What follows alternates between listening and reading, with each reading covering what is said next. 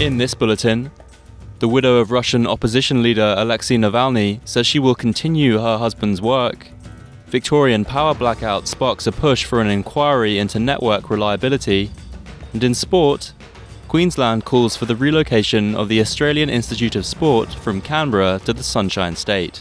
With the latest SBS News, I'm Penry Buckley.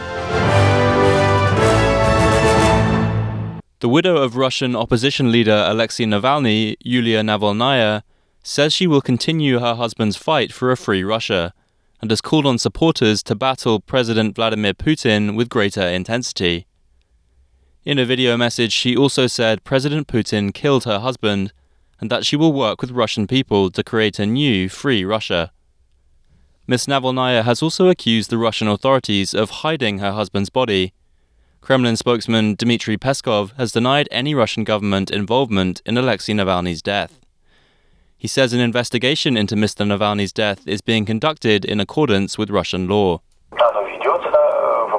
It is underway, and all necessary actions in this regard are being carried out. But so far, the results of this investigation have not been made public, and, in fact, they are unknown. Russian military sources say their forces have completed their takeover of Avdiivka by eliminating the last pocket of resistance in the eastern Ukrainian city. It comes just days ahead of the second anniversary of its full scale invasion of its neighbour on February the 24th, 2022. Ukrainian forces had confirmed they had pulled out of the devastated city, which had a pre war population of around 32,000. The fall of Avdiivka is Russia's biggest gain since it captured the city of Bakhmut in May 2023. Former Immigration Department Deputy Secretary Abul Rizvi says it is almost inevitable there will be unauthorized boat arrivals in Australia. 39 men arrived by boat near the remote Western Australian community of Beagle Bay last week. Mr. Rizvi has warned politicians to be careful with debates arising from the situation and their rhetoric surrounding boat arrivals, saying it could encourage more arrivals. He says it is important not to overstate the situation. I think we've got to remember we've got a very, very big coastline along the west. The sea between Australia and Indonesia is huge. The number of fishing boats that look almost identical to an asylum seeker boats is huge. The chances of a boat being missed is always there despite uh, the efficiency of our Navy. One or two boats will get through. That, that's just almost inevitable. And I think we just need to accept that rather than getting into this hysterical panic. One of the biggest power blackouts in Victorian history has prompted a push for an inquiry into the reliability of the state's transmission network. Last week, around 530,000 homes and businesses lost power when storms swept across the state, bringing down hundreds of power lines. Most customers had their power returned within 24 hours, but tens of thousands spent several nights in the dark and some still remain off the grid.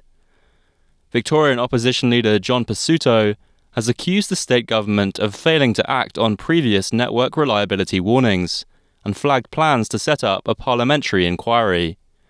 He says the storms are becoming more frequent and people are suffering unnecessarily. Sydney's asbestos mulch scandal has spread to Canberra, with the potentially contaminated product sold for at least nine months in the capital. An ACT landscaping business is continuing to contact customers after the product, sold as cottage mulch, was confirmed to have originated at Sydney's Greenlife Resource Recovery. More than 40 sites that use Greenlife's products, including schools and supermarkets, have had bonded asbestos found in their mulch. Some 24 companies and 27 addresses in and around Canberra bought the product from ACT landscaping supply company Stonehenge Beltana between March and November 2023. The ACT Environment Protection Authority says it has acted to prevent further sale. The Queensland Premier has thrown his support behind calls to relocate the Australian Institute of Sport from Canberra to the Sunshine State, ahead of the 2032 Olympics. Premier Stephen Miles has questioned why Queenslanders had to travel to the nation's capital to train, saying they made up the majority of Australia's Olympic and Paralympic teams at each Games. Mr. Miles says Queensland offered superior weather, lifestyle, and an economy that could offer jobs alongside training.